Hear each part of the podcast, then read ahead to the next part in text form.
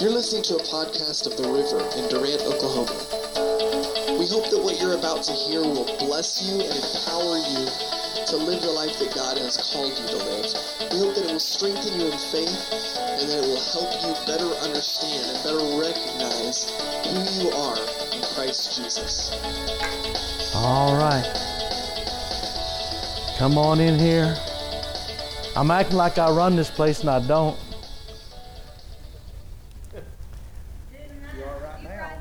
But it's time, so I'm going to get started. Hallelujah. Now, now, don't sit way back there in the back. Oh, who turned on the outside corner lights?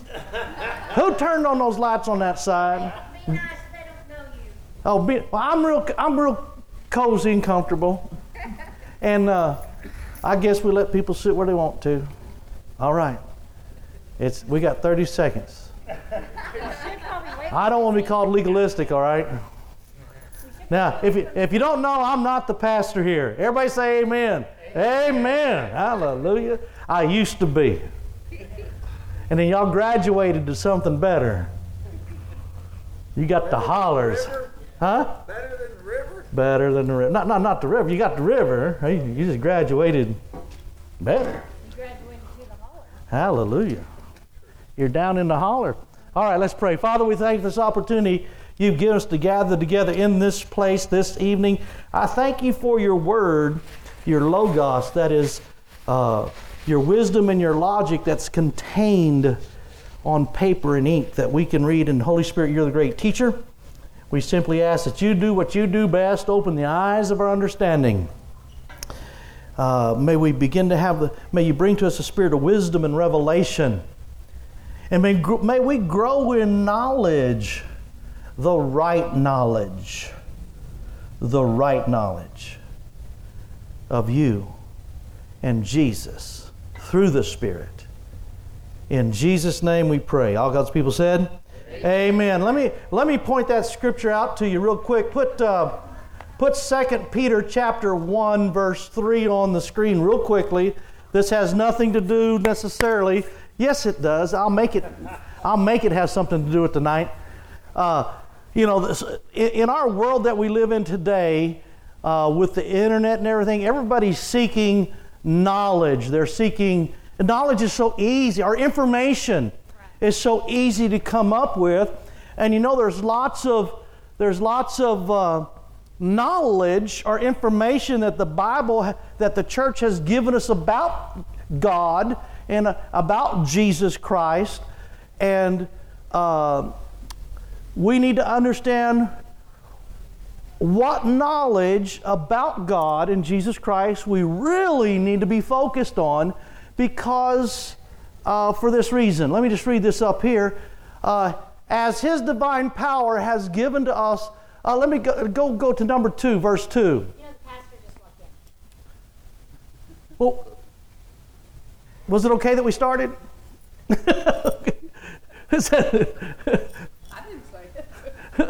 Grace and peace be multiplied to you. So, what's the focus here? Grace and peace be multiplied to you in the knowledge of God and of Jesus our Lord. And this is the way I like to put it is if you're not if grace and peace is not being multiplied in your understanding of what the Bible has to communicate, you're taking in the wrong knowledge. See, there's some knowledge in the Bible that can put fear in you. There's some knowledge in the Bible that will, that will put you under the law. There's some knowledge in the Bible that make you feel like you got to be a Jew. Okay? But this is saying grace and peace be multiplied to you through the knowledge. And I like to put it this way through the right knowledge of God and Jesus our Lord. See, what's the knowledge of God that's going to bring grace and peace in your life? Well, the fact that God's now your Father. See, you can read a whole lot of the Bible and just know God is God. But Jesus came, he didn't he, he came, he didn't come to introduce the Jews to God. They knew God. And what was the result of that knowledge? they were afraid. They always have been of God. So there was a new knowledge that came to open their eyes to something or to an aspect of God that was not known to them, and that was the Father side of God. And that's why it's important for you when you when you're looking and gaining in knowledge, make sure it's the knowledge that's multiplying grace and peace in your life. Amen. That's why this church is so important. You know how many churches don't you're so blessed to have have have a church that is teaching such a easy to understand gospel of grace and peace. Yes, I just talked to a friend of mine in Minnesota. He just came back from his first ministry, op- first and last ministry opportunity uh, to a recovery center for men for alcoholism, and they kicked him out. and he called me. He was this, I've never been kicked out before. I said, Rejoice! Because they kicked him out for speaking the truth. They literally, he, he couldn't stand it no more because they, they were doing a teaching and they were te- this is what they were teaching in the recovery center that your sin is always with you and you'll always be a sinner. he couldn't take it no more. He stood up and began to speak the truth. And they just said, You just don't have to come back no more. Wow. And so I had to give him some consultation. All right. So, anyway, it's real important that when you begin to under, uh, as you gain knowledge, uh, as you hear people on TV, hear people on the radio, uh, uh, when you look back in your past at the uh, myriad of informations that you have, uh, take the stuff that, if it doesn't bring peace and grace in your life, set it aside. Just set it aside. Amen. Scripture says, peace and grace and peace be multiplied in you the knowledge of God and Jesus our Lord. Next verse. Watch this. As his divine power has given. See, there's information still telling you what to do to get it. But the Bible says it's been given. See, that's what we got down here. Uh, we're going to talk about this in a, set, in a minute, but the Old Covenant talks about the provision of God. The New Covenant talks about the promises of God. All right? It says, As His divine power has given us all things that pertain to life and godliness through the knowledge of Him who called us by glory and virtue. Next verse, and this is where we're going, going to tie it in tonight. By which have been given uh, by which have been given to us exceedingly great and precious promises. Have they, are they given to you if you do everything right? No, they've been given to you. Amen. Why? That you through these may, through the promises may be partakers of God, of His divine nature. The more of the promises you live in, and experience in reality in your life. See, there's people that, there's people that all they're doing is preaching God provides. Oh, he, he provided promises. See, there's provision land living and there's promised land living. One is old covenant and one's new covenant. And look what it says here. Now, now, here's the part it says that through these you may be takers of divine nature, having escaped the corruption that is in the world through what? Lust. See, there's a corruption in the world that came through lust. And how you escape that is by experiencing the promises of God. You don't escape it first and then experience the promises of God. You, you don't step out, well, I, I, I'm victory, I'm victorious over the lust of the world, and so now I can experience the promises. No, that's works. The way it is, you experiencing. A lot of people teach you got to be just, got to do everything right before the promises of God work. That you don't qualify for the promises of God Listen, unless you do everything right. Listen, Jesus did everything right. He qualified you for the promises of God through Him. And it's that understanding that frees you from the corruption that isn't. You want to be free from the, the things of this world? Start experiencing the things of God. You know, the scripture says that, that I must decrease so he might increase. You ever heard that scripture? No, you haven't. I got you. You know how I am. You're scared to respond. There's no scripture says that you, you got to increase so he, uh, you got to decrease so he can increase. You know what it says? It says, he must increase so I can decrease. See, but we think it says that I've got to decrease. That the less of me, the more of him. No, the more of him, the less of you. We get it backwards. The more you experience of what he's done, the less you'll experience of what you did. You didn't get that one. That should have made you jump and shout. That should have made you happy. Because you can be so sin focused, you never think about Him. Come on.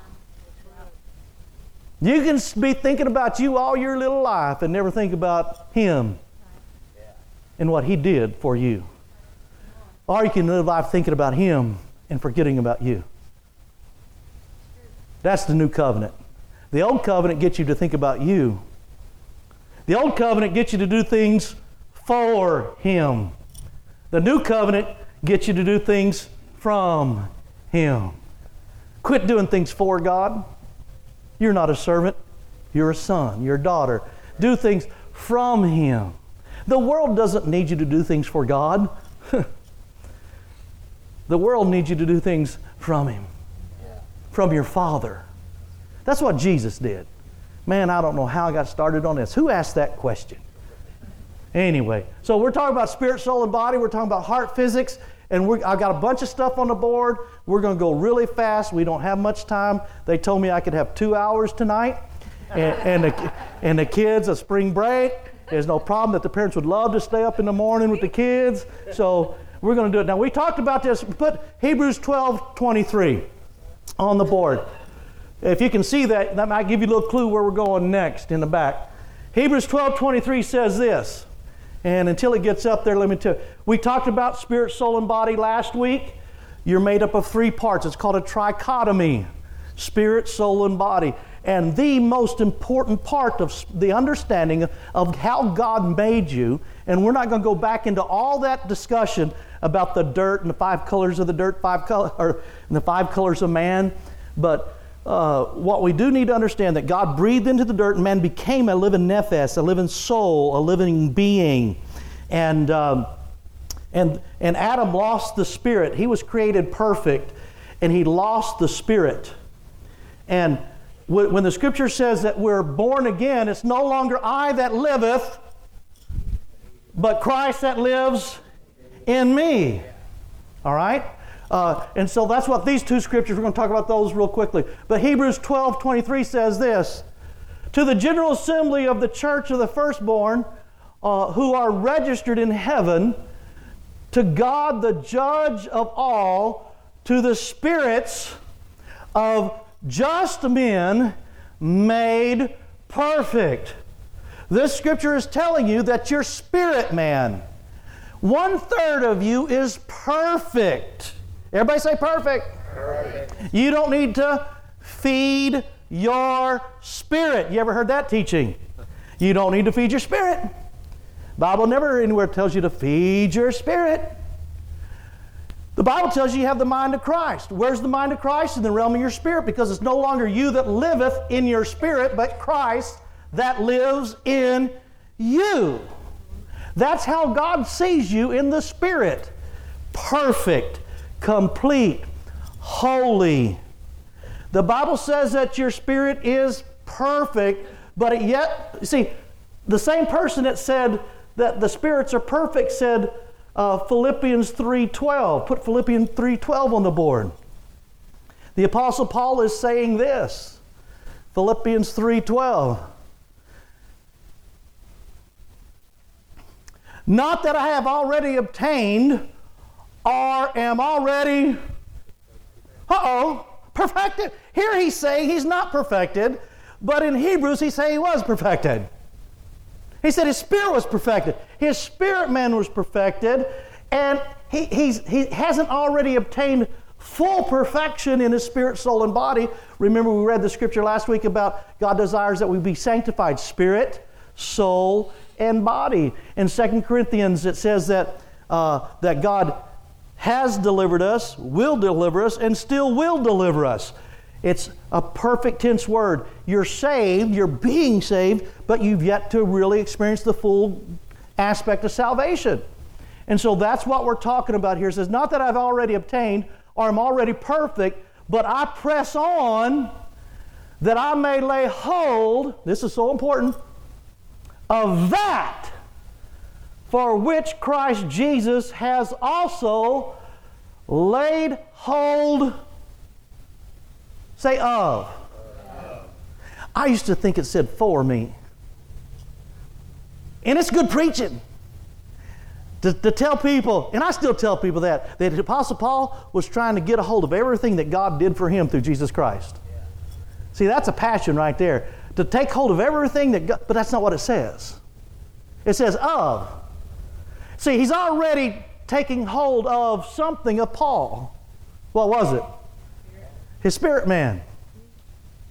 See, he'd already taken hold of his spirit man, and now he's going on to perfection. He's getting his thoughts, his feelings, his emotion, and his will in line. See, once you begin to think, like when you begin to see yourself as God sees you, you'll start acting different.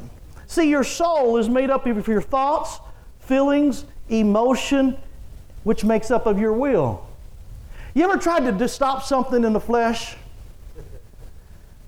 I'm diabetic. All right? I take insulin, pills. They have me stand on my head periodically, try to reduce some things, you know. And Bluebell is really bad for me. But guess what I still eat? You know why? I like it. I'm just getting down some nitty gritty here. And it's going to kill me. But I like it. See, sin is pleasurable for what? A season.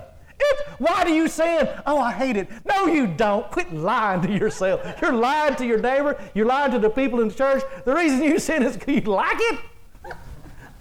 I'm serious. I, I can't get that real. I got to hush up and keep on going. See, until you change your thinking about something, until you change the way you think about something, you'll never be able to stop doing that something. That's why the word repent is so important. Jesus told the Jews to repent. First message out of the block. Oh, can I say it that way? Out of the gate, out of told the Jews, most I'm gonna say this, most sin conscious people in the planet Told them to repent. Didn't tell them to repent of their sin. Jesus didn't tell them to repent of their sin. He said, Repent, for the kingdom of heaven is at hand. The word repent means change the way you think. Hebrews 6 1, we talked about this last week, I do believe. What is the elementary fundamental principles of truth that Jesus taught? It's not the same the church teaches. The church teaches that the fundamental principles of the church is to repent from sin, right? Yeah. Repent from sin! Are we supposed to repent from sin? Yes! Quit it! Stop it! But you like it. That's why we need to change the way you think. Because until you change the way you think, you won't really stop what you're doing that's causing damage to yourself. The fundamental teaching of Jesus Christ in Hebrews 6.1 says the fundamental that Jesus' fundamental teaching was repentance from dead works. What's dead works? You doing something thinking it puts you in a better status with God than what Jesus puts you. When you think what you're doing makes you better than the next guy. Let me flip this around. When you think what you're not doing makes you less valuable.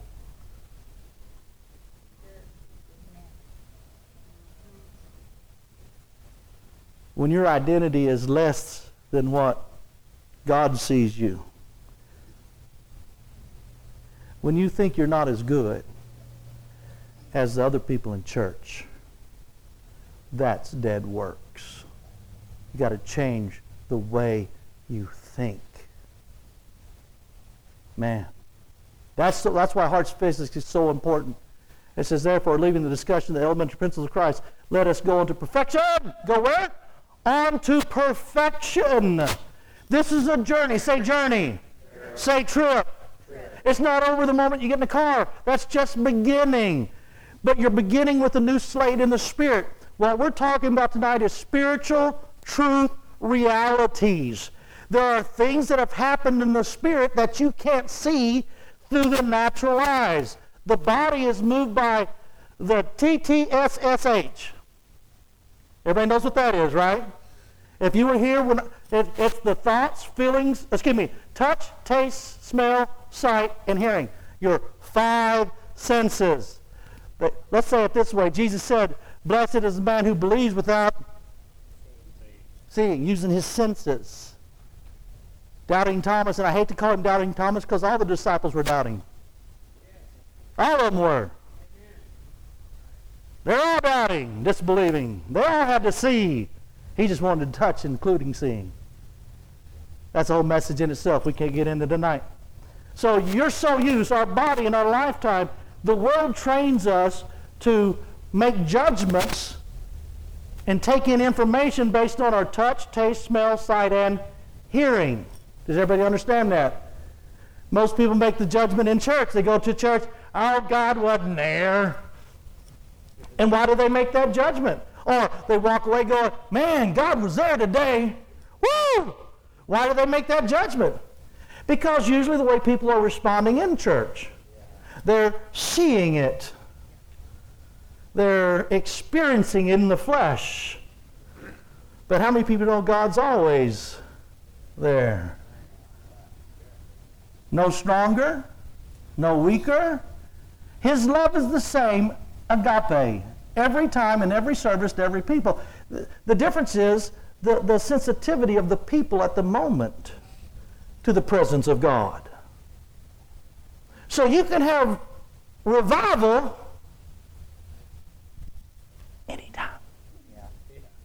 It just depends on the sensitivity do you think God shows up? No. God. I like to say it this way. If God could go on vacation, now we know He can't, but if God could go on vacation, oh, let's put it this way if God rested, people would still get healed, people still get saved, people still get delivered because He's always here. It's what do we believe? And see, your thoughts, your feelings, your emotions, and your will are all determined by what comes out of your heart. But Proverbs chapter 4, this is the main verse for heart physics, uh, for understanding Scripture. Uh, Proverbs chapter 4, verse uh, 20. Proverbs chapter 4, verse 20.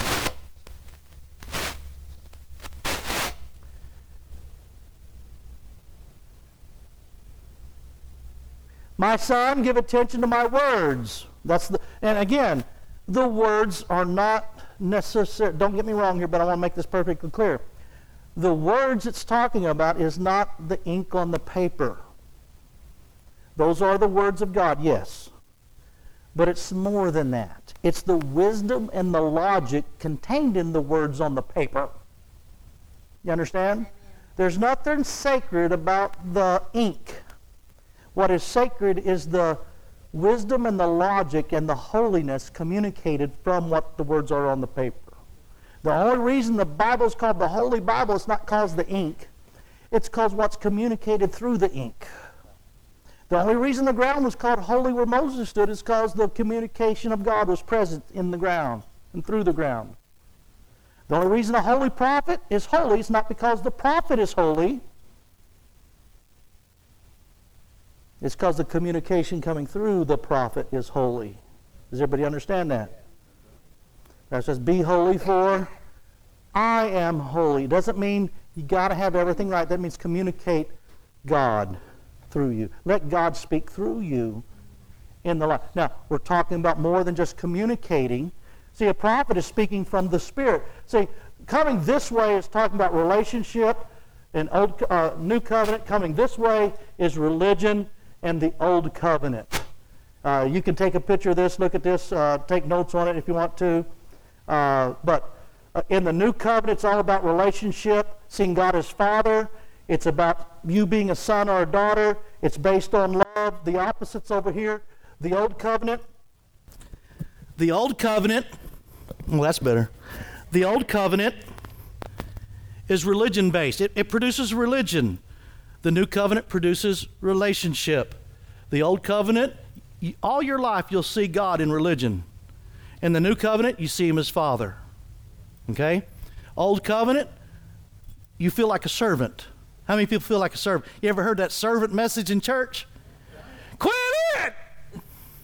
But, but, but, uh, just get your butts out of the way. Just, just, quit, don't give me any excuses. The Bible says when you're born again, you're translated into the kingdom of, our dear Father as dear children, not as servants. Give me some kind of break, okay? But religion will tell you you're a servant. Why? Because they need stuff done at the church and they want to manip- manipulate you. I'm serious. We'll get down to, okay, let me just jump down here. See, in religion, you feel like you have to do things.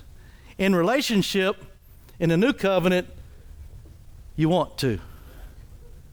Oh, there's a difference. Let me, let me show you the difference. I've told people this, I, I still tell people this, and people get shocked because they say, I don't need joy. And joy doesn't need me.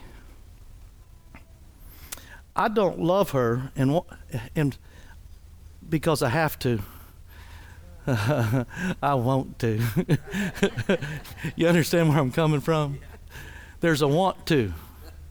And when you have a relationship with Father God and you're about his business, Jesus was about Jesus wasn't a servant to God, he was the son of God who was about his father's business cuz he wanted to.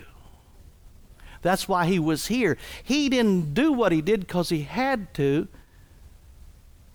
He did what he did cuz he wanted to. For the joy set before him, he endured the cross.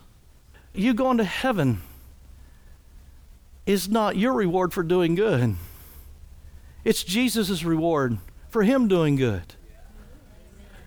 You're the trophy God promised him if he would do that. And he did it. So you're his joy. That'd change the way you, that'd change the reason you walk in the doors. That'll change the way you see what's happening around this ministry. And you'll see something needs to be done. And you say, Well, I want to help that. You know what the difference is when, when in, in, in the, I don't even like using the word volunteers because it makes you think that you can come and go as you want to. But a volunteer doesn't do come and go. A volunteer is committed to what the house is doing. They're about the Father's business. That's when giving begins to change in your life. Ah, you know, just I, I, I, I can't say this. I used to say this, and it, God wants a cheerful giver, a person that gives out of purpose, has passion for their giving, knowing that oh that seed. Look at all the Bibles that the children. They're go, you know the church doesn't have enough Bibles for the children. They made an announcement Sunday, right, Pastor? They made an announcement for Bibles for children. We got them now. Got enough? Woo, baby! See, now we got enough. Give God praise. You know, yeah, you know, because people want to. But I want to be a part of that. You know what I'm saying? I mean, we, you know, we we gave an offering here because we saw some things that ne- needed to happen, and I want to see them happen because we're part of the Father's business. Man, when you start seeing yourself as being part of the family business, you don't tiptoe in. And when you realize what God, I, I gotta go, I get, I'm sorry, I get back into spirit, soul, and body. I'm getting all, okay, so anyway, here, here's some things you need to understand about your spirit. Everywhere in the Bible, the spirit's mentioned in a tense, masculine. In Spanish, they have this. Yeah, anybody know Spanish? You know, you have masculine tense words and feminine tense words, and I really don't understand any of that. Other than the fact in the Bible, it says He, the Spirit. The Spirit, He. It's all, it's, whenever it does have a tense with it, it's always a masculine tense.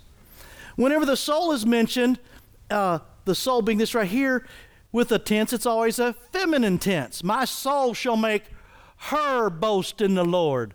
The humble shall hear of it and be glad.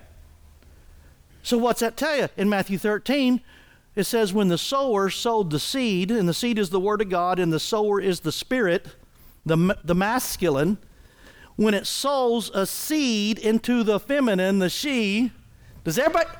Yeah, there's no, there's no children. Yeah, there's one child in the back, but he's sleeping. Does everybody know what happens when the male plants his seed in the female and conception takes place? Fruit comes forth. Now, the, the point of heart physics is that the place of conception is the heart. The scripture says when the word is, the implanted word of God is planted in your heart. And so it has to get in your heart, not your head. A lot of people have gone to church for many, many, many years. They've heard information and they've stored it in their head, but it's never gotten in their heart. That's why I tell people, I remember, and I'm going to just bring this up just because I love reminiscing when I come to church here, but that man was sitting over there. And it's before we moved in the corner and had our church in the, and Wednesday night in the church. And I remember it was like my first or second Sun, uh, Wednesday night here. And I, I was giving everybody as the new pastor, giving them kind of like a guideline to how to help them in the next six months or year, whatever it was. I said, don't read the Old Testament.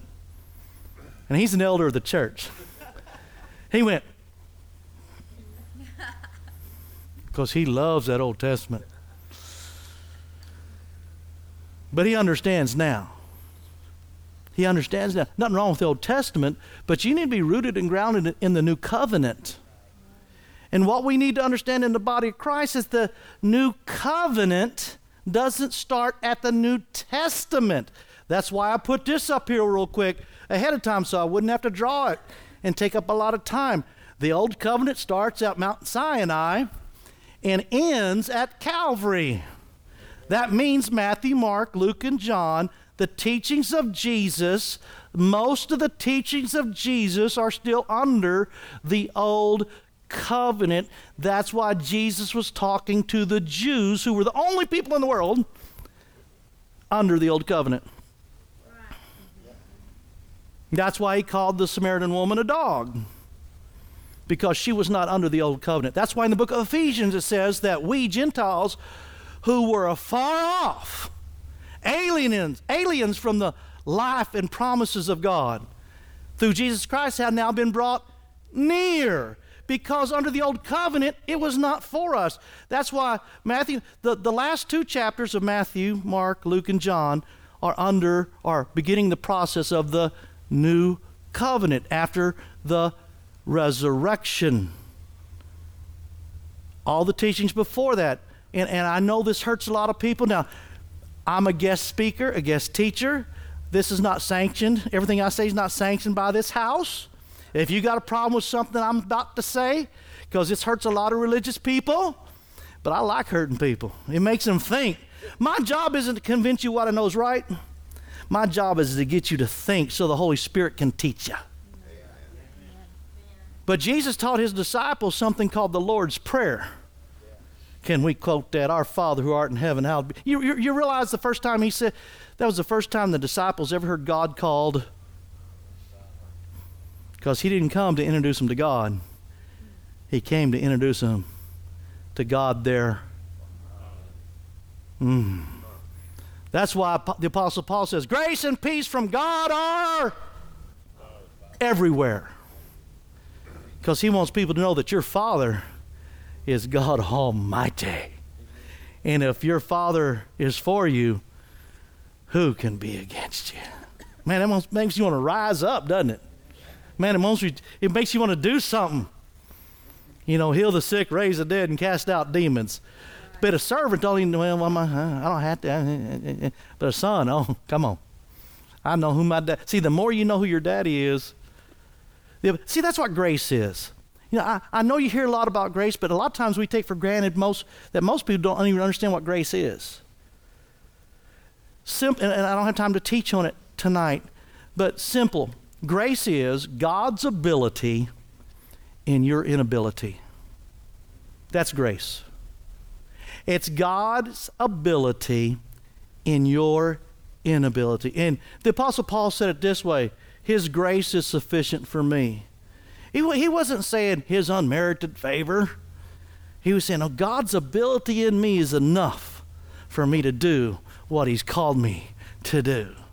Matter of fact, don't frustrate the grace of God. What's that mean? Don't try to do something outside of what He's able to do for you. When you try to do something in your ability, you're not trusting His, and you're frustrating it. You see what I'm saying? Grace is a powerful thing. By grace, you've been saved through what? Faith. He gave you the ability to have the faith. Matter of fact, uh, this one scripture we're not going to turn to, but we're going to talk about at the end uh, right now. It says this, that God granted the Gentiles the ability to repent.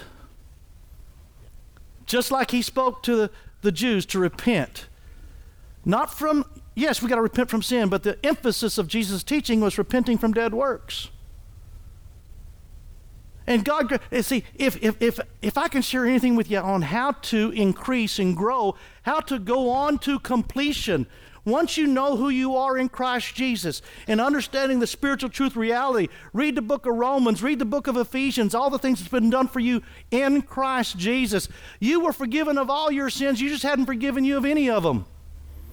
You need to forgive yourself. You need to get your eyes off your sins. Did God forget your sins? Yes. Then why are you remembering them? I mean, it's that simple. One, because you're still in a religious mindset. The old covenant makes you think of your sins. You got to pay the price. For no, He paid the price for them.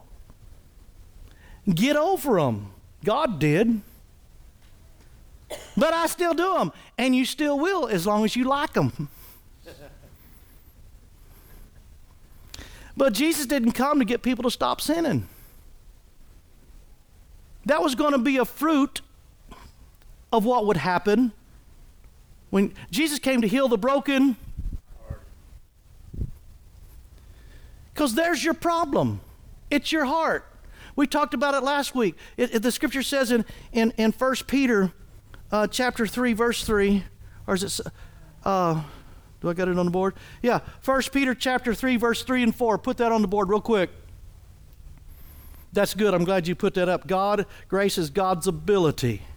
So, so as they're looking up this other verse, so what's that mean? What does responsible mean?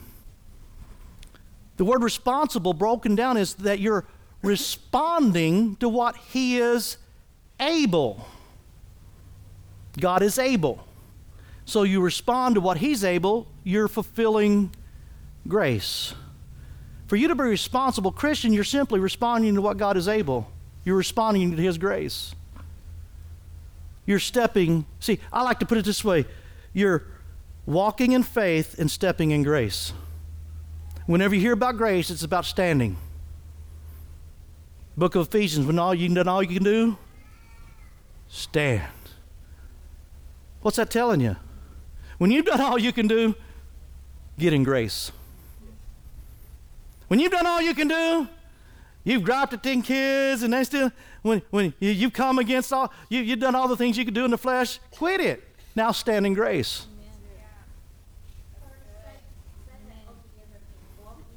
Well, I'm not done with it. I'll, I'll say it several more times. That, that, that you stand in grace and you walk in faith. Grace is your position of strength and confidence Faith is the responding to your confidence and position, and you move ahead in life.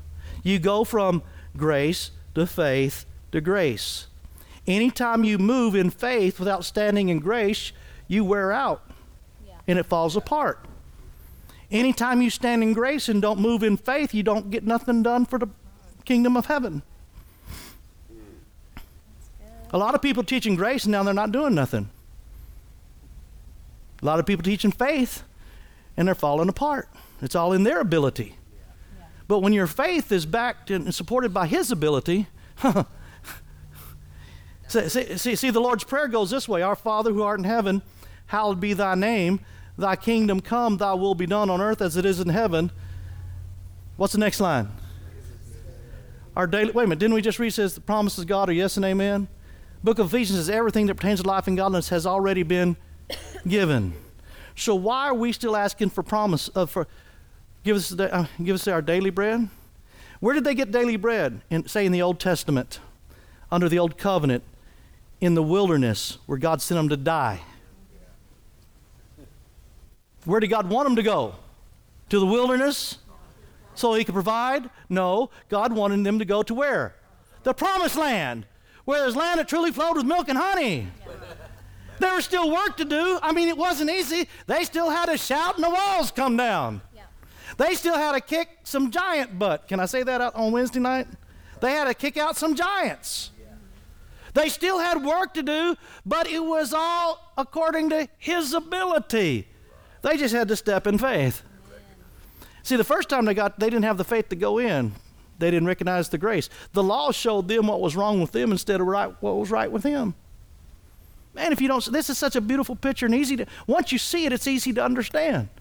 The issue, and, and, and what's it, since we're talking about that, what's it say? What's it say in, I think it's the book of Hebrews, that they had an evil heart of the children of Israel when they didn't go into the promised land and God caused them to go into the wilderness to die and he provided for them until they died. I like to say it that way. You got to get emphasis on that dying.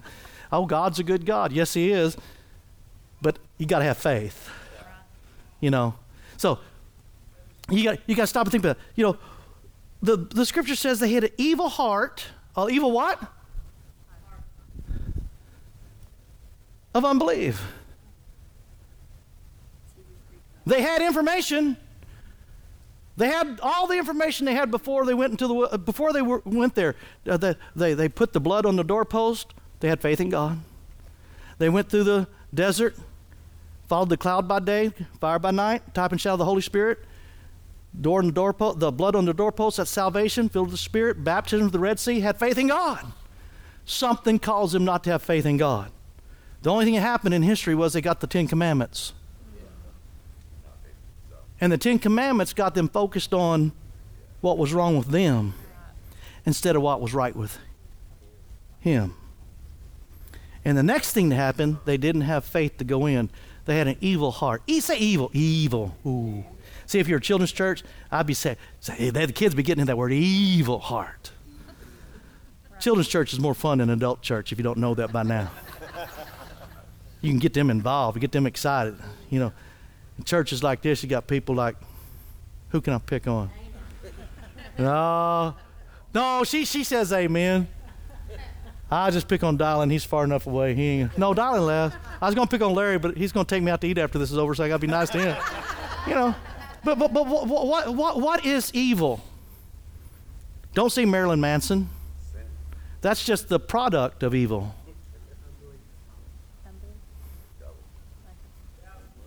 You know what evil is? A heart that hadn't doesn't have God in it. That's all unbelief is. Unbelief is not believing in what God said. Uh oh. Uh oh. Did we just touch something there? How many people don't believe? You hear what the word says about you, but you don't believe it. That's why I want to tell you this. One of the best things you can do in your life is ask the great teacher, the Holy Spirit. See, Jesus told the disciples, and you need to realize you're in good company because the disciples didn't believe. They didn't believe either. Jesus had to prove who he was, that he was alive. They were in the upper room scared. They didn't believe Jesus was resurrected from the grave. They didn't believe. So you're in good company. If that's where you're at. Because the whole, Jesus told the disciples this. He says, Listen, I got more for you to know, but you can't handle it. But the teacher, the great teacher, he's the spirit of truth. And the spirit of truth is going to teach you all truth. So that means there's more for us to know than just what's in red. So back to the Lord's Prayer. Let me say it that way. Give us this day our daily bread and forgive us of our trespasses as we forgive those. Does that sound conditional forgiveness? Does that sound like you're asking God, oh, to forgive you? How many people have prayed that prayer? Do you really mean it? Do you really mean with your heart that you only want God to forgive you only if you can forgive all those again? Oh, you say that louder. Think about it. Or do you want God to forgive you at Calvary through Jesus Christ? See, the Lord's Prayer is a old covenant prayer spoken to the disciples while still under the old covenant. You know, people that say there's no conflict in Scripture, and there's not once you understand Scripture, but, you know, I, I, I do this to them all the time. They say, well, Jesus taught his disciples how to pray twice. The first time he told them the Lord's Prayer at the beginning of his ministry. And he, he, he, he, he told them right before he was going to Calvary, he said, Come here, guys. The same 12, come here. There's going to be a day that's coming that I'm not with you. And in that day, ask the Father in my name, and it'll be done. Dang it. It shakes up that religious spirit when I do that. Well, which one are you going to work with? Which one are you going to believe? Do you really want God to only forgive you as you forgive those that trespass against you?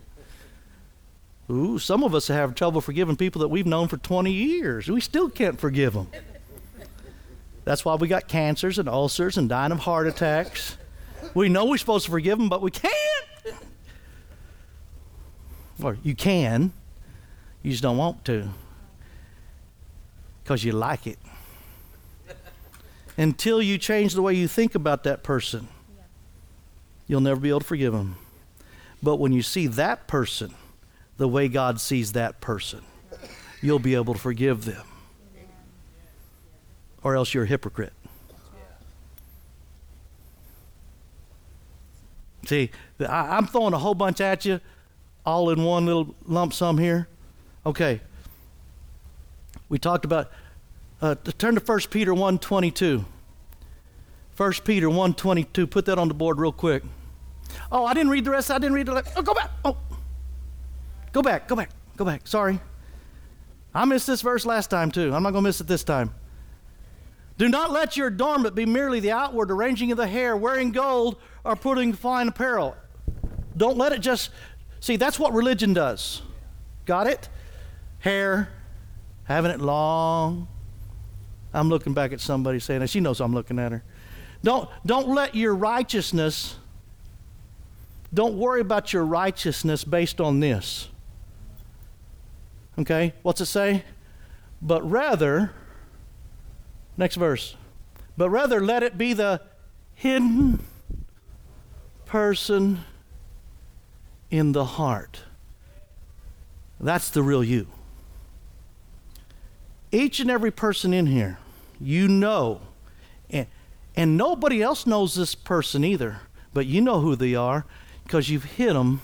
You've hid yourself, the real you, all your life. Matter of fact, some of us in here may not know who we really are even to ourselves because we've lived somebody else's life all our life.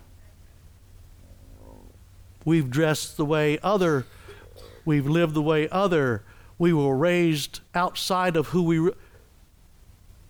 We gone to churches that put us into boxes that that kept you squashed. You've never been allowed to be free and be who God called you to be, full of righteousness and glory. These are spiritual truth realities. You are you in the realm of the spirit are perfect. You're complete in Christ Jesus. Um, I'm not going to get into.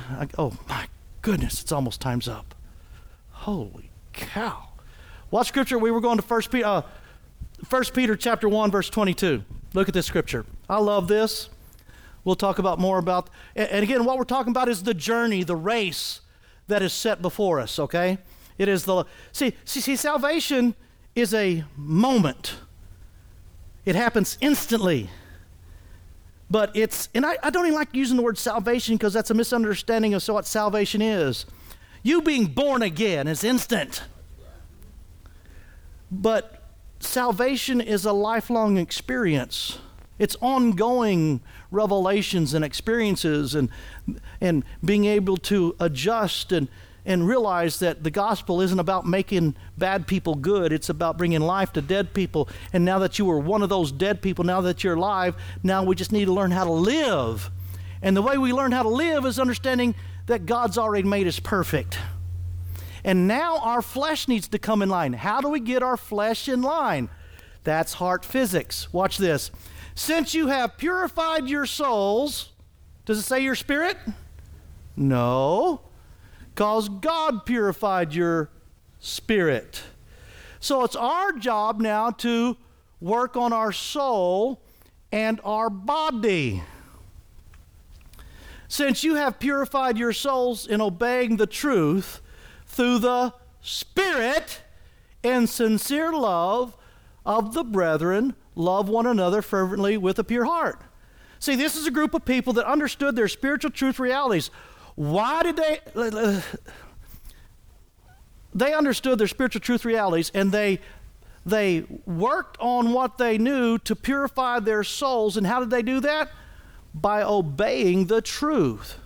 And this word obey literally means to, it's different than the one in Romans 10 16, talking about they have not obeyed, you know, they haven't all heard. You know, Pastor John teaches on that so greatly that the word isn't obeyed, it's the word they hadn't heard the word yet to obey it. It starts with the hearing. This word literally means that they have come in line, they've submitted to, and they submit by submitting to what they knew to be truth, their soul, their thoughts, their feelings, and their emotions came in line with truth. How'd you like to have your emotions based on truth? How'd you like, like to deal with things in the world, no matter what you hear on TV, not being moved by the outside? How, how, how'd you like this not to affect you anymore, but the Word affect you? See, the Word is speaking to your heart, but if you've got a broken heart, that, that Word is skewed. It's, it's not coming through clearly. If you have a broken heart, if you've had, a, if you've had relationships with women or men and uh, uh, and you've been hurt all along the way, and now you're saying, Well, I'm not going to do that anymore. You got a broken heart. And, and, and God's not about reducing relationships, Christianity is about increasing relationships. You know, I, I, am going to go ahead and say this. Um, what's it take to get a marriage license? So this is how you need to think. So, watch what happens. What's it take to get a marriage license? You go down to the courthouse, 50 bucks. And how long does it take? Two days? Three days? You, you fill out a little piece of paper, ask, answer some questions, give them 50 bucks, two days, you get your license. Anybody ever get a driver's license? Is there a class you got to go to? What's the class on? It's on how to drive. It's on a book. It's on regulations. It's on information. Is that it? No, now you got to do what? You got to take a driving test. So there's two tests. So now you got to prove you can drive. And how long does that take? The written and the drive. And if you fail it, can you take it again? But you got to take another test before you get your license. Got a question? I'm, I'm doing this really quick. This is a whole big teach. I like to teach like this. Got a question? How many people ever had a wreck? Raise up your hand. You stopped driving? Did you fix your car, go get another car? Which one? If it was a bad wreck, you wouldn't got another car. Minor wreck, you fixed it. Why did you go get another car or fix the car you had and keep driving? Because you know how to drive. So, in other words, the state of Oklahoma is more concerned about you driving than you being married. It costs you less money Or cost you, excuse me, more money, more time, more study, more practice to get a driver's license than it does get a marriage license. That's why there's so many divorces. And that's why things don't work in people's lives because they don't study to show themselves approved. A worker rightly dividing the word of truth. Dang it, that's good preaching. I like that. I see if I, if I don't pat myself on the back, hey, nobody else in here will. I've learned that a long time ago. I got to give myself kudos for that, okay? But see, see, but the, the world wants you to know how to drive. Why? They don't care about your relationship because that's how you make money and pay your taxes. But they don't care if you're married or if you stay married. And some people get married and they have a wreck. If it's a big wreck, they don't want to get married no more. You know why? Because they don't know how to get be married. Why don't we learn how to be married? We think it just comes natural. How many people raise your hand if if you if being married came natural after I, st- I was going to get him in here and put him through. I know you known a lot of people. You knew each other a long time before you. I'm, I'm, listen, I was even going to say how many people's natural. See, the honeymoon.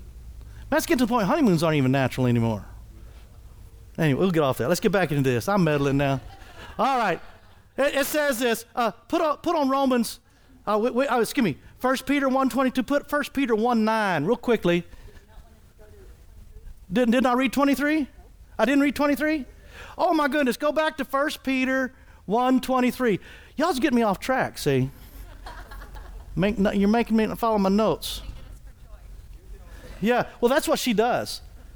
I'm serious. We do having been born again, not of corruptible seed, but incorruptible, through the Word of God, which lives and abides forever. Understand? You've been born again. You were born first after Adam, now you're born after the second Adam. You know, oh, I don't have so much time to meddle. Oh, boy, I don't need to meddle. Put, put first, uh, first Peter 1 9 on the board. I just flip a page, but you got to press it in the keyboard. But this is still faster. 1 Peter 1 9. That no, it's 1 Peter 5 1. That's close though. 1 Peter 1 9. Receiving the end of your faith, say end. end. Not the beginning, how many think your soul was saved at salvation? Don't raise your hand. You're going your soul didn't get saved at salvation. Your spirit man was changed. Your nature was changed. You were a sinner, now you're a saint. You're a child of God. You're a king's kid. 1 Peter 1 23 says you, the seed of God is inside of you, the incorruptible seed. That's the DNA, the divine nature of the Almighty, not the de- deoxyribonucleic acid. I'm getting better. That's what DNA stands for. Don't have me do it again. But DNA stands for divine nature, the Almighty. When you're born again, you're a king's kid now. You're born again after the second Adam. I might have to meddle. Dang it. Receiving the end of your faith, say end. Say your life on earth is about bringing salvation to your soul to your thoughts, feelings, emotions, which makes up your will. The longer you live as a believer, the more stable emotionally you should be. The more your emotions should respond to the word. The more when you hear someone that gets healed, you should jump and shout for glory for their benefit instead of going, Well, why doesn't that happen to me? See, that means the person's thoughts aren't saved yet the word's not moving that person. But the word, see, the blood saves your spirit. Your faith and belief in the blood saves your spirit. The Bible says the word, the implanted word in your heart, saves your soul, and death will glorify the. You were saved, you're being saved, You've yet to experience salvation. We got to jump ahead real quick. Uh, Romans 4:12. Put Romans 4:12 on the board. Let's give me Hebrews. You see how I did that? Romans. No, no, but Hebrews. Hebrews 4:12. Man, I was Thank you for giving me more time tonight too by the way, pastor. I appreciate it. For the word of God is living and powerful and sharper than a two, any two-edged sword. Now, how many people know we're supposed to use the word of God as a sword and it's fight the devil? Listen, before you do any fighting of the devil, take that sword and point it back towards your heart and stick it in.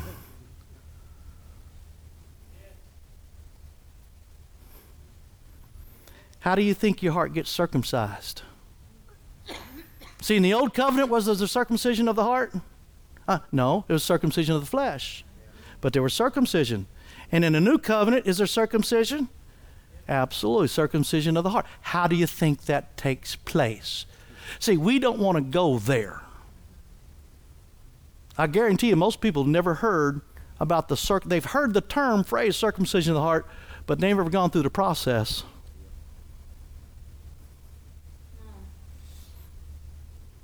because there's still flesh wrapped up around the heart. The scripture actually says in the book of Acts circumcision of the heart and the ear. 1 Peter 3, uh, we read that one. Don't do that one. We already did it. Uh, Romans chapter 12, verse 1. Romans chapter 12, verse 1. I beseech you, therefore. Anybody ever heard this scripture before? Watch this. I beseech you, therefore, brethren, by the mercies. What's the motivation? Does it say by the fear of God?